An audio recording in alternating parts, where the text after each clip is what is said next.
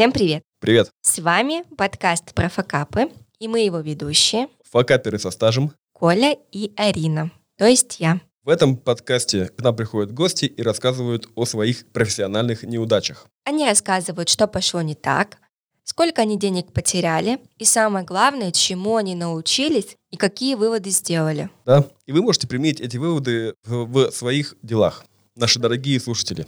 Бизнесах, проектах, да во всем чему угодно. А помогает нам создать этот подкаст наш партнер, сервис фриланс-услуг quark.ru.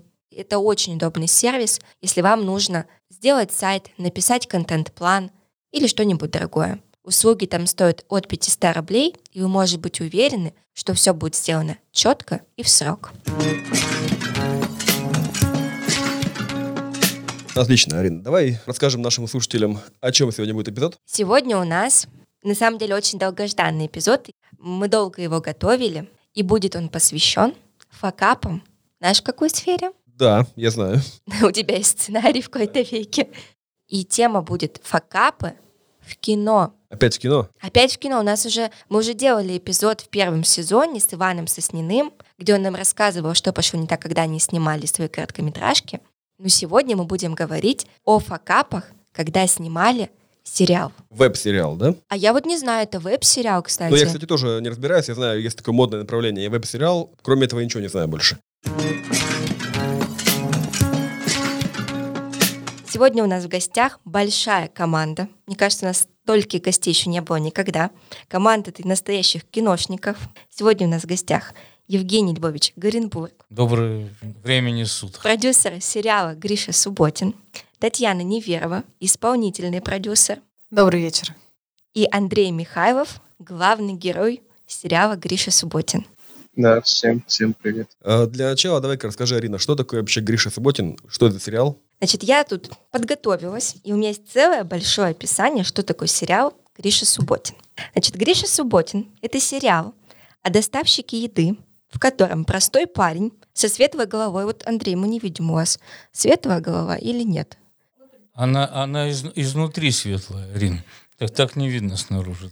Ну, мы предположим, вот Евгений Вольевич говорит, что точно светлая голова и чистыми мечтами, которые постоянно попадают в необычные, а иногда и комичные ситуации, помогает другим людям решать их нехитрые проблемы. За время своей работы Гриша сталкивается, внимание, с хоббитами, сумасшедшими соседями, начинающими блогерами, бизнесменами, рок-музыкантами и другими героями. То есть, Ну, это прям как про меня. то есть ты хочешь сказать, что твоя жизнь тоже сталкивает тебя со всеми этими персонажами? Бывает, бывает. Неточность, Ирина. Хоббит был один. Хоббит был один. Ну, вы всех собрали, да, кого только могли? Там был эльф, там был гном, но Хоббит был один. Значит, Гриша Субботин пройдет через семь кругов испытаний от полицейского заточения до обители ведьмы, а точнее квартиры потомственной гадалки. И выйдет он из всех трудностей с честью и достоинством, как настоящий мужчина, несмотря на свой юный возраст. А сценарий всей этой истории написал голливудский сценарист Леонид Андронов, который почти 10 лет работал в Лос-Анджелесе. Да, по-моему, ты все правильно прочитала. Все правильно прочитал. Теперь у меня вопрос. Как вам пришла идея снять сериал? Мы знаем, мы подготовили, знаем, что вы хотели свою команду загрузить работой в период пандемии, но почему сериал? Как так? Ну, я хочу отметить, что мы вас... Я вот забил в интернет Евгений Львович Горенбург, и там мне сразу Ural Music Night. А тут не Ural Music Night. Почему сериал? Ну, вы, наверное, очень ленивый человек, потому как, наверное, талантливый, поскольку талантливые люди, они все безумно ленивы. А Вы не дочитали. На самом деле, я продюсер уже достаточно большого количества фильмов. Правда, они все больше документальные, но, тем не менее, они и большие документальные, и хорошие документальные. Поэтому, в общем-то, кино я был не чужд. Но вы правильно прочитали, что я директор Ural Music Night, и поэтому у нас команда есть Ural Music Night, которая, ну, абсолютно уникальна. Достаточно сказать, что вот эту ночь музыки мы собрали и сделали меньше, чем за две недели. Ну, как у меня есть внутреннее понимание, что вот нас 20 человек в команде, так вот если бы даже собрать 20 меня, начальников, значит, мне бы это не удалось сделать. Поэтому каждый человек, ну, на вес золота, да, пускай будет так. И поэтому сохранить эту команду в период, когда все ивенты строго-настрого запрещены, это была задача, это был вызов. самое близкое к ивенту Это сериал. – это кино. А вот то, что это получился именно сериал, это уже некая случайность. Потому что когда я понял, что есть возможность заняться кино, я связался со всеми своими знакомыми по жизни сценаристами. Мне прислали достаточно большое количество сценариев. И сказать по правде, это тот же Леня Андронов, да, вот, который вот, мы с ним работаем очень давно и давно друг друга знаем, в общем, с хорошей стороны. Первое его предложение, ну, никоим образом не, были, не было связано с доставщиком еды. Но когда мы просто уже тогда разговаривали, а там у нас разговаривать удобно, разница с Лос-Анджелесом 12 часов, и когда у нас 8 утра, там 8 вечера, и наоборот, он сказал, слушай, вот есть наш общий друг в городе Челябинске, который пытается снимать именно сериалы, и у него есть одна заявка на уровне там полусерии пока просто, и она посвящена именно доставщику еды. Я говорю, гениально, как сценарный ход, это же великолепно. И вот тут случился первый факап, я как продюсер, в общем-то, все равно, хотя за спиной есть фильмы достаточно начинающие, я немножко не рассчитал количество персонажей, которыми придется столкнуться нашему герою. Я не ограничил сценариста, я не ограничил самого себя, и таким образом всего в этом, в общем-то, 10-серийном сериале у нас около 150 разных артистов. Причем надо понимать, что главный герой всего один, а все остальные артисты, они эпизодники, как говорится, они снимаются в эпизодах, но 150 это... Это очень много даже для фильма. Это ад, поскольку дальше начинается, помимо после сценария, когда пишется сценарий, причем сценарий писался с колес, и мы писали его очень быстро, очень... Я говорю, мы, писал, конечно, Леня, да, но мне я его весь читал и, соответственно, тоже писал свои правки, да, как... Но это было очень такое увлекательное, задорное и интересное, в общем-то, занятие, которое занимало у нас ночи и дни напролет, свободное от работы времени. Свободное от работы время? То есть вы еще и работали в параллели съемках? Ну, у меня основная работа, я президент хоккейного клуба, то есть и вот это моя самая основная работа. Вот. Но то, что вот мы действительно не рассчитали с самого начала количество, это серьезный такой факап. И все происходило, как пишет Гришковец, одновременно. То есть мы дописывали серии, мы начали уже кастинг, когда стало понятно, кто должен быть главным героем. Вот такой позитивный абсолютно доставщик еды, которому условно говоря, 18 лет от роду, у которого уже есть собственное понимание мира, миростроения, жизненного уклада, но тем не менее, в общем-то, еще вся жизнь впереди. Это по сценарию ему должно быть 18 лет или в жизни? Андрей, сколько вам лет? Мне 18. Ага, то есть у нас получается возраст нашего актера совпал с образом героя, с возрастом героя. Да, поскольку на самом деле даже на роль главного героя у нас было на около 10 претендентов. То, что Андрей всех победил, одолел. Но я его глубоко поздравляю, причем поздравляю всех нас с этим, поскольку мне кажется, что он великолепно справился с ролью, и типажно справился, и, главное, по внутреннему своему свету, что было просто необходимо. Но вот такой был первый такой факап. Много-много народу. А тогда вопрос сразу к этому факапу. Кто придумывает героев? Получается, вот Леонид э, отвечает за сценарий, и он придумывает героев, да? Да, значит, он придумывает ситуации, ну, не скрою, кое-какие ситуации придумал я. Ну, в общем, на 99%, там, 8, это Леонид.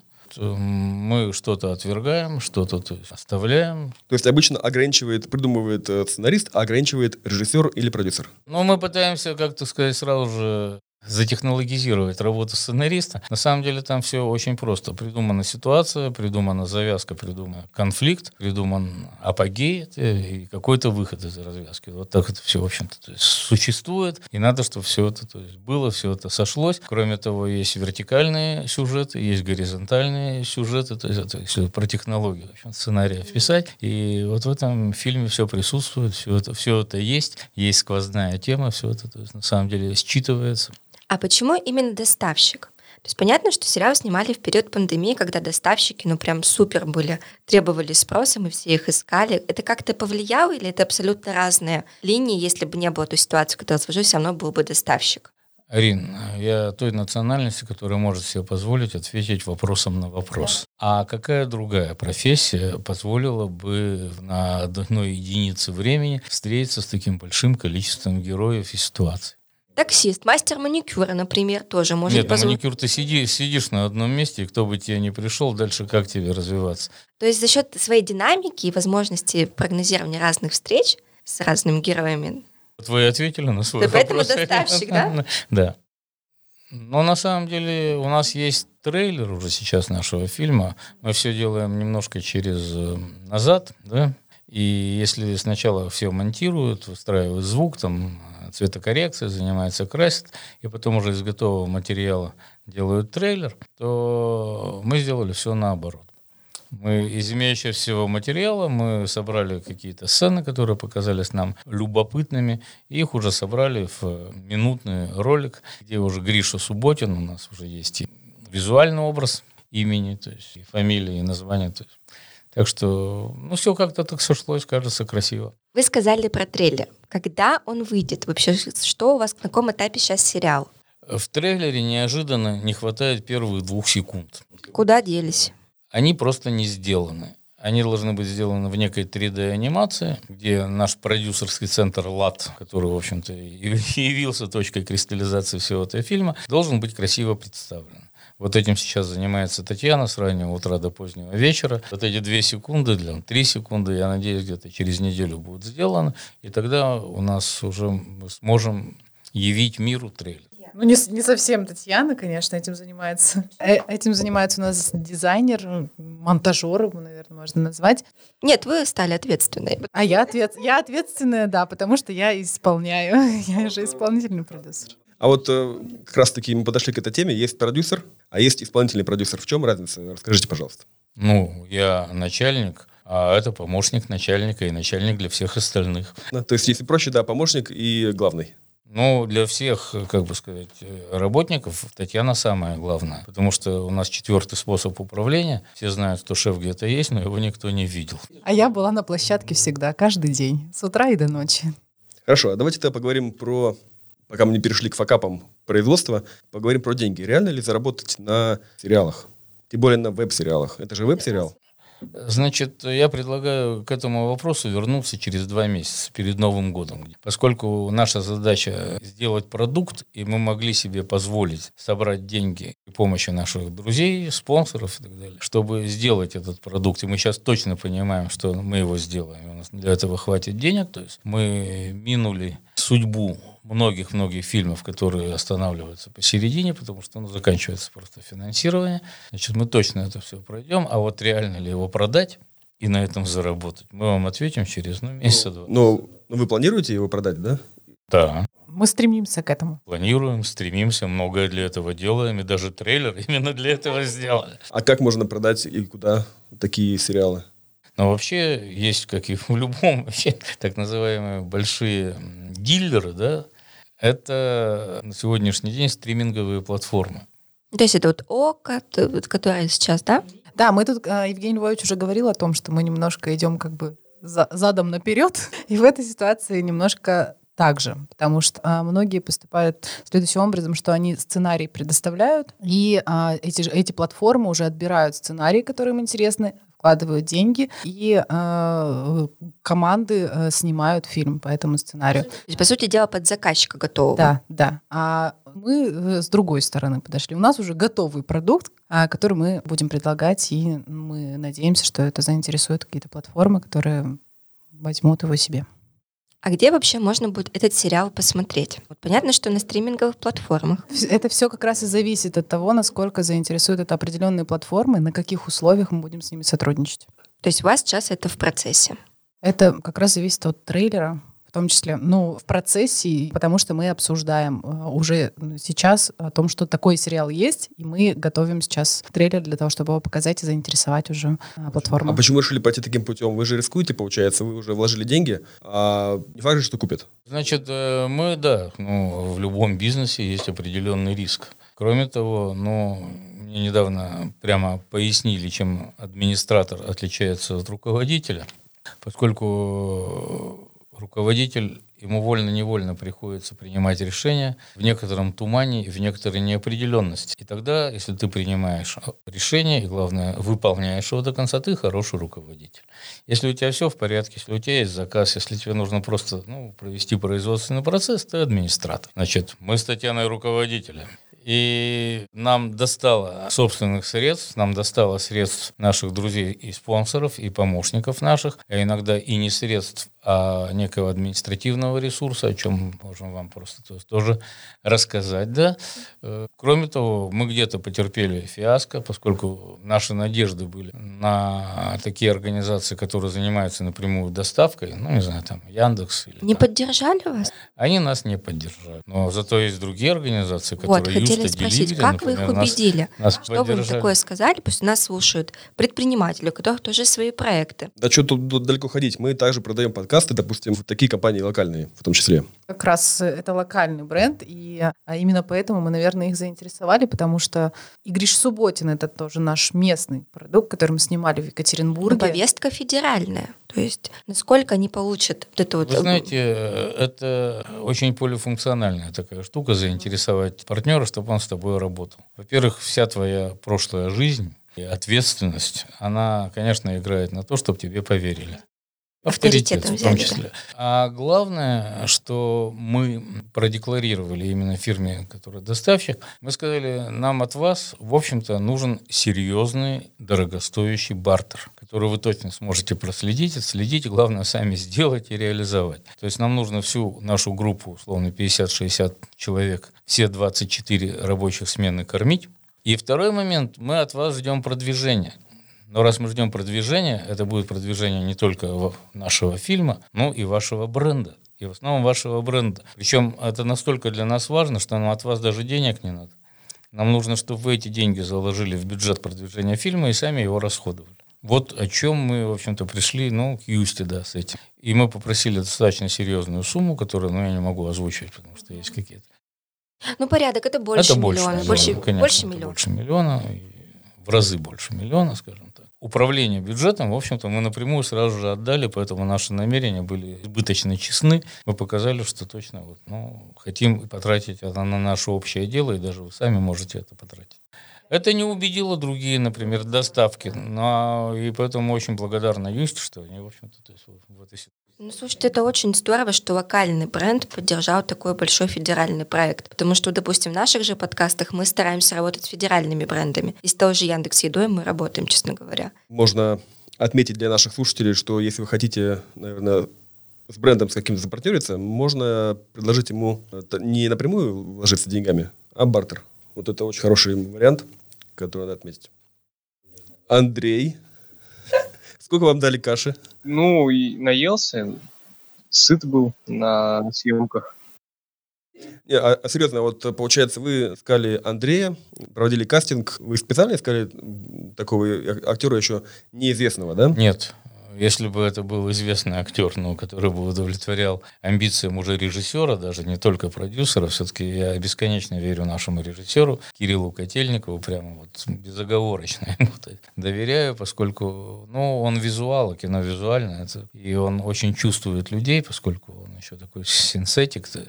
Если бы это был бы великий какой-то актер, то есть мы бы, конечно, бы продали последние фрукты и попытались бы его бы привлечь. Ну, там все было абсолютно честно, справедливо и, как бы сказать, сначала было там 10-12 претендентов, потом прямо сузилось там до 6, потом осталось там трое, в конечном итоге осталось два претендента. Тут, ну, Андрей победил. Congratulations. Поздравляем. Спасибо.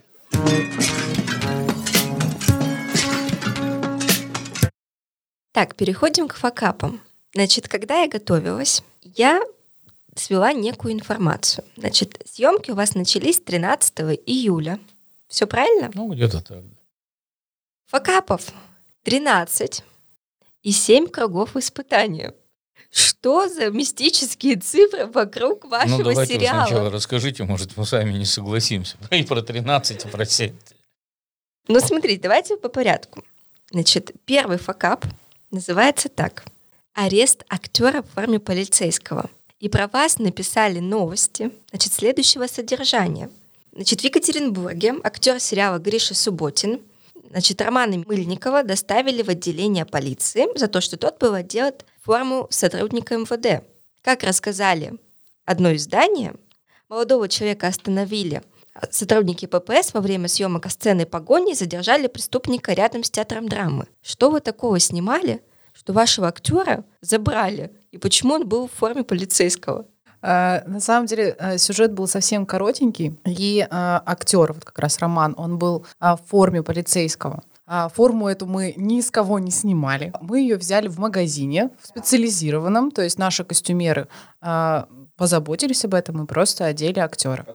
А там продают не по значку? Э, нет, нет, просто это в свободном, свободном доступе? доступе абсолютно. Вот. Но, конечно же, есть какие-то законопроекты, которые предполагают ношение а, формы именно полицейским, но у нас, естественно, это был актер просто гражданский. И, видимо, проходящие мимо люди увидели, что ситуация происходит так, что снимают актера, и там было так, что главный герой пытается задержать хулигана. Хулигана, да, то есть бежит хулиган, за ним бежит полицейский, и главный герой а, пытается задержать этого хулигана, чтобы чтобы помочь полицейскому. Но суть в том, что это оказался не хулиган, а просто человек, который бежал, а полицейский бежал за ним и опаздывал на маршрутку. Комичная ситуация, она была совсем коротенькая, и мы планировали ее очень быстро снять, но не получилось очень быстро снять, потому что мимо проходящие люди это увидели, вызвали полицию, вызвали а, Росгвардию. А какой мотив? Ну, блин, что-то происходит. Ну, вы знаете, на самом деле это обычная, обычная абсолютная история, недоразумение. И тут как бы я хочу попенять все-таки на наши правоохранительные органы. У нас прямо на площадке были все необходимые бумаги от э, Управления культуры, которые предписывали вообще административным органам нам оказывать некое содействие, да, это ровно так оно все и было. Но они сказали, что с бумагами мы будем разбираться уже в специализированных местах. Давайте туда все ваши бумаги, да. Ну, конечно, да. Просто а, люди, которые приехали, они выполняли свою работу.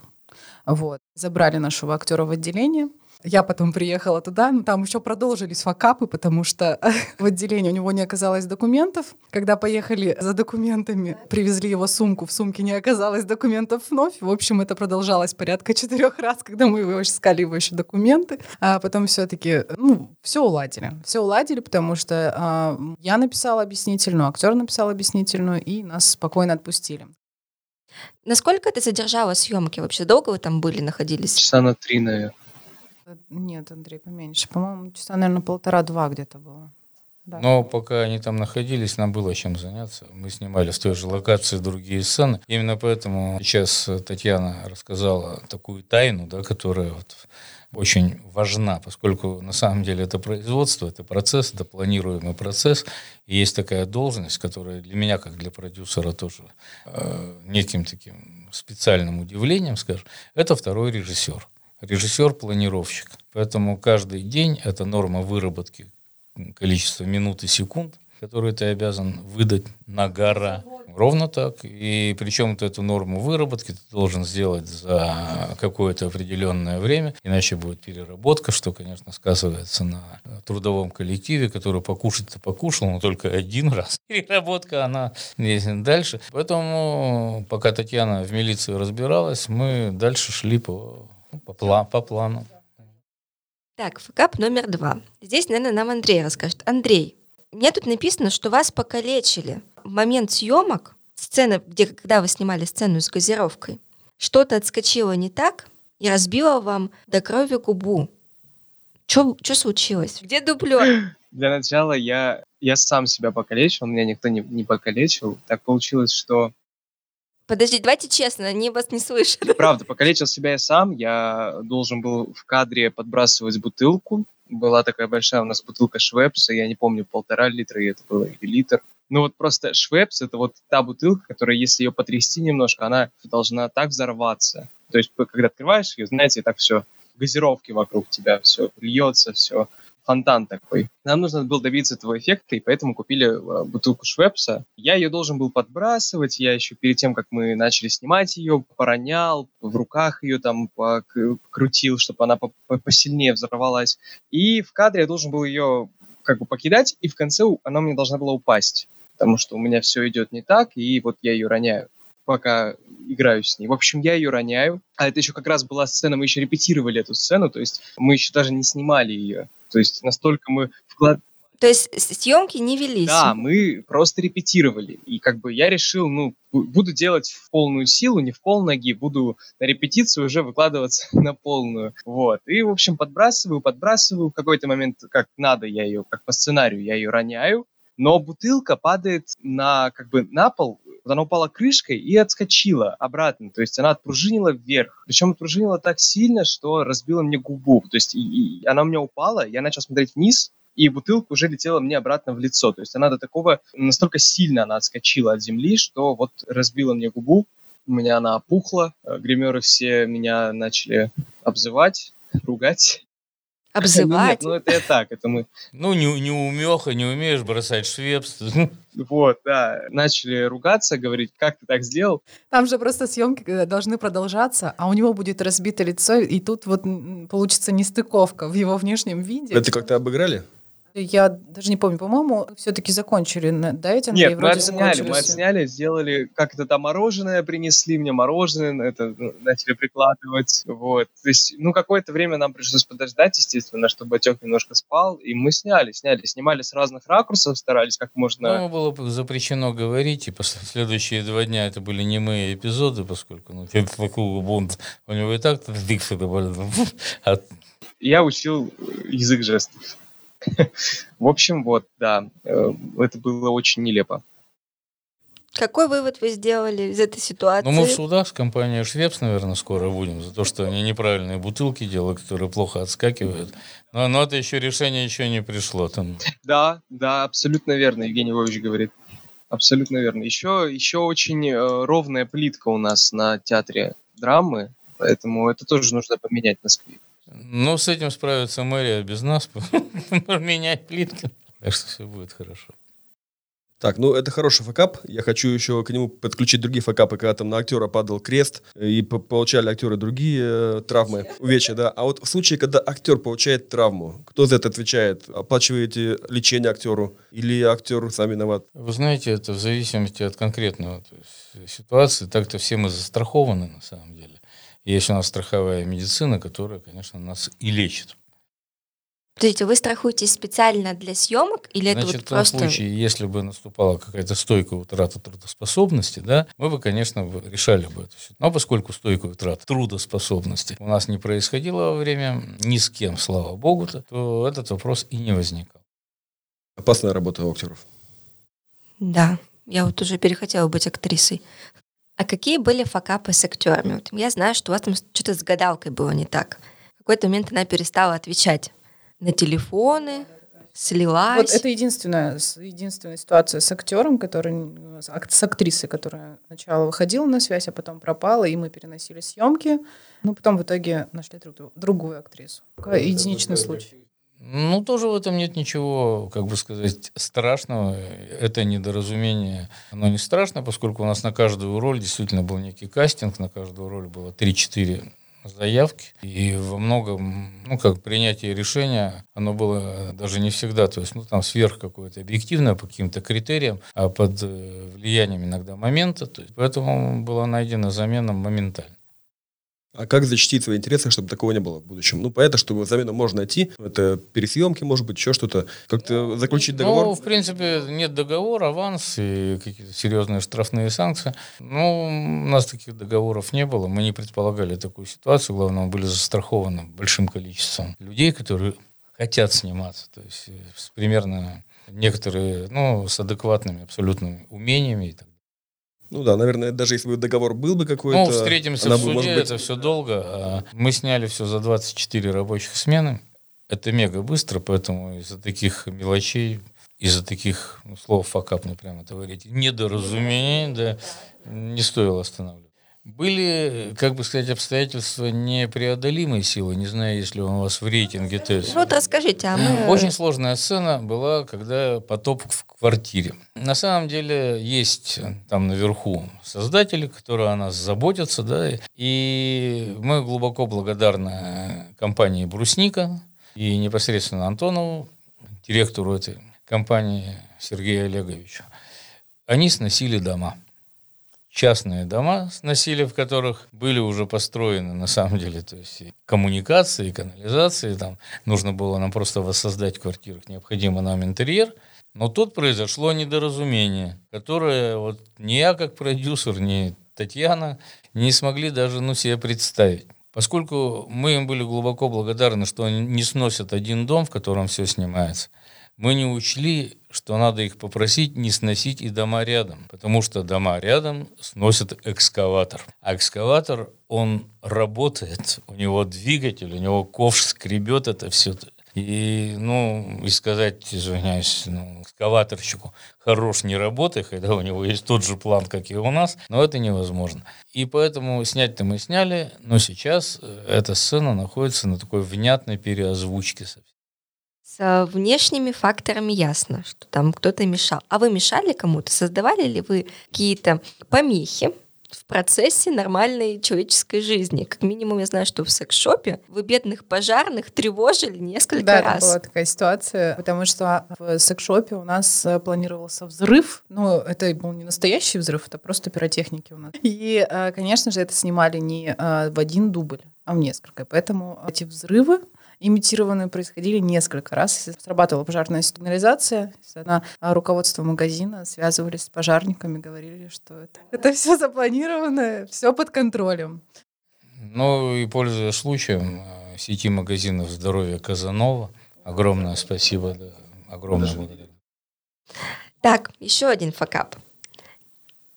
В начале съемок в домах под снос оператора не устроила имеющая дым машина – и вы ждали несколько часов пиротехников, которые, видимо, воссоздали другой взрыв? Или что это было? Это, это как раз про те же дома под снос. Мы, съемки у нас там были где-то 2-3 дня. И это причем было в начале съемок. Соответственно, первые дни у нас был один человек с дым-машиной, но когда мы приехали в эти дома под снос, оператор э, сказал о том, что его не устраивает тот дым, который у нас был перед, перед этим. Поэтому мы договаривались э, с пиротехником, специализированным уже, со специализированной супер дым машиной, которая бы устроила оператора. Ну, мы ждали, ну уж не три часа, наверное, часа полтора-два. Мы быстро договорились, и он приехал. Но мы, опять же, э, раз мы снимали в определенной локации, мы снимали там несколько эпизодов, поэтому мы переключались. Но на самом деле я бы еще добавил, что то, что вот съемки, они должны доставлять удовольствие съемочной бригаде, чтобы людям нравилось, что они делают. И, конечно,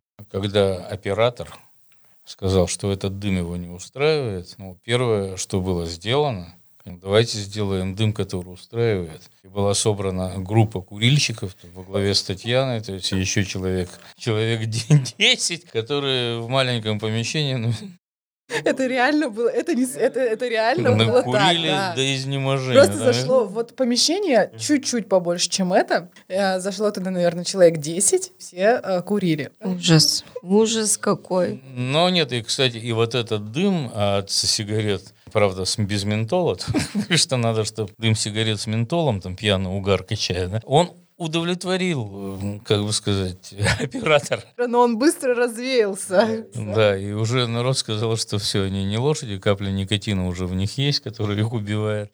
Но мы пытались, мы, мы пытались выйти из ситуации. Так, ну и последний, тринадцатый факап. Во время съемок сцены с педофилом прохожий с коляской решил помочь в поимке главного героя. Ему это удалось. Да, там был сюжет, когда Андрей, он же у нас добрый, со, со светлой, светлой головой, головой помним, да. да. И он пом- помогал девочке, которая плакала. Какая-то женщина проходила мимо. Она плакала, потому что она потеряла деньги. Потеряла деньги, да, да, да. Так, а педофил так тут вот, при чем? И главный герой, он подошел и девочке помогал. Он достал свои деньги и отдавал ей. А тут в этот момент увидела эта женщина, закричала, что он педофил.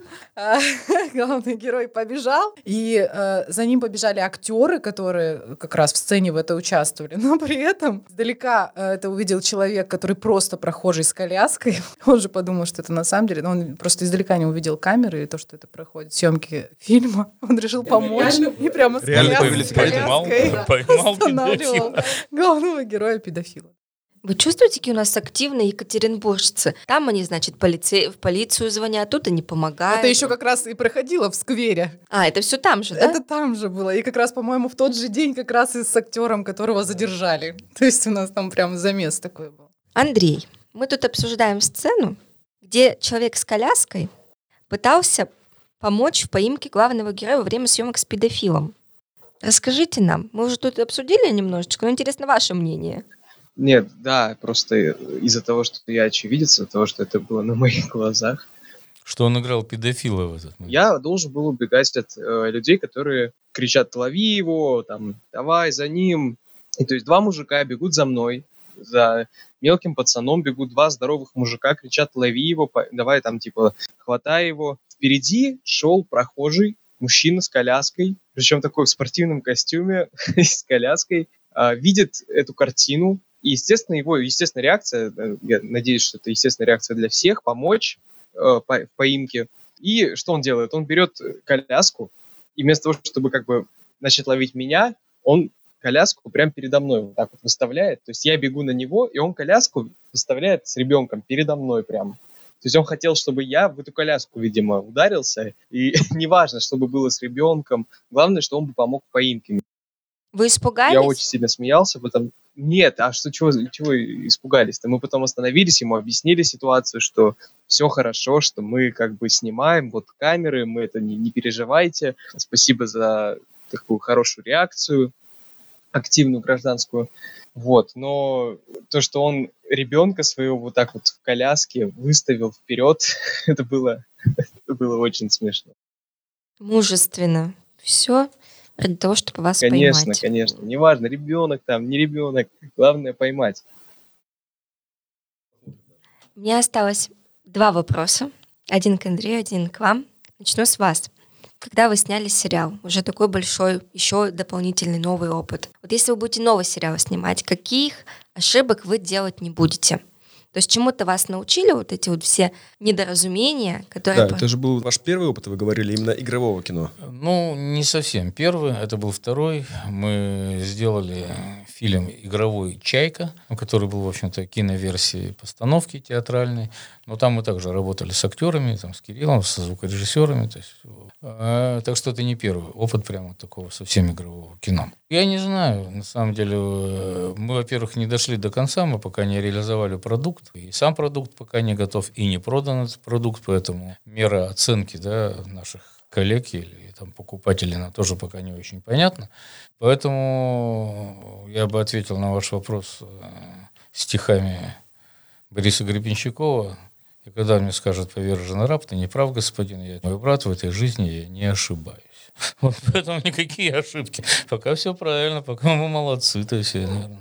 Ну, встретимся Хорошо, это через три, вы нам расскажете, поделитесь. Слеза глаза, мы тогда. Подождите, а вы говорили, что 24 дня ушло на съемки, 24. да? 24 рабочих дня. А закладывали тоже 24? То есть вы из графика не выбились? Нет, Из не графика выбились. как? Но мы мечтали сделать это за 23 дня рабочих, хотя было изначально планировалось 24, но мы хотели чуть быстрее. это А вот учитывая, что было несколько таких э, казусов, или как вы это... Недоразумений. И недоразумений, вы это заранее закладываете в график, что... Может что-то пойти не так. Там просто все смещалось, знаете, так вот, э, что здесь где-то мы немножко у нас про- про- просело, потом мы нагнали. Ну, то есть, ну и в принципе все сложилось как нельзя лучше. Андрей, теперь у меня вопрос лично к вам. Я читала в одном из интервью, что вы хотели поступить в театральный вуз летом. Удалось ли это у вас? Где вы сейчас находитесь? Удалось на платной основе, но на платной основе у нас э, в московских вузах очень дорого, поэтому нет, я в этом году решил остаться в родном городе и вот сидеть дома из-за пандемии. Ждет второго сезона Гриша Субботина. А будет второй Ну, сезон? вы знаете, на самом деле ну, у нас есть другие планы. И если, конечно, ну, рынок попросит и потребует, соответственно, снимать второй сезон Гришу Субботина, ну, конечно, мы будем выполнять, ну, зарабатывать деньги. Это прямая, внятная тоже задача. То есть, мы, конечно, будем делать второй сезон. Но у нас есть прекрасные сценарии и даже сценарные идеи. Об одной я вам рассказал о городе Екатеринбурге. Не могу не сказать, что есть прекрасная задумка сценария «Говорит Москва», он называется условно, о том, как э, диктор Левитан в в 1941 году был эвакуирован в город Свердловск тогда. Был просто ну, ужас, эвакуационный ужас, куда заводы приезжали, когда беженцы сюда приезжали, куда диверсанты всячески стекались. И это сериал о борьбе разведок, о нашем ну, условном там агенте 007, то есть капитане Вольском. И мне бы очень бы хотелось сделать сериал, поскольку он правилен.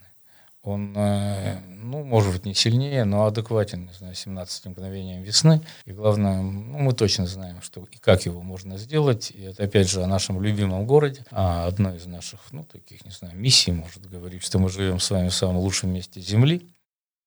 А я еще хотел спросить, а что для вас будет успехом э, какой критерий успеха сериала Гриша Субботин? Ну, количество просмотров и продажа сериала. Какие еще могут быть? И тогда еще самый последний. Назовите три совета, антисовета, как сделать Написать плохой, плохой сценарий.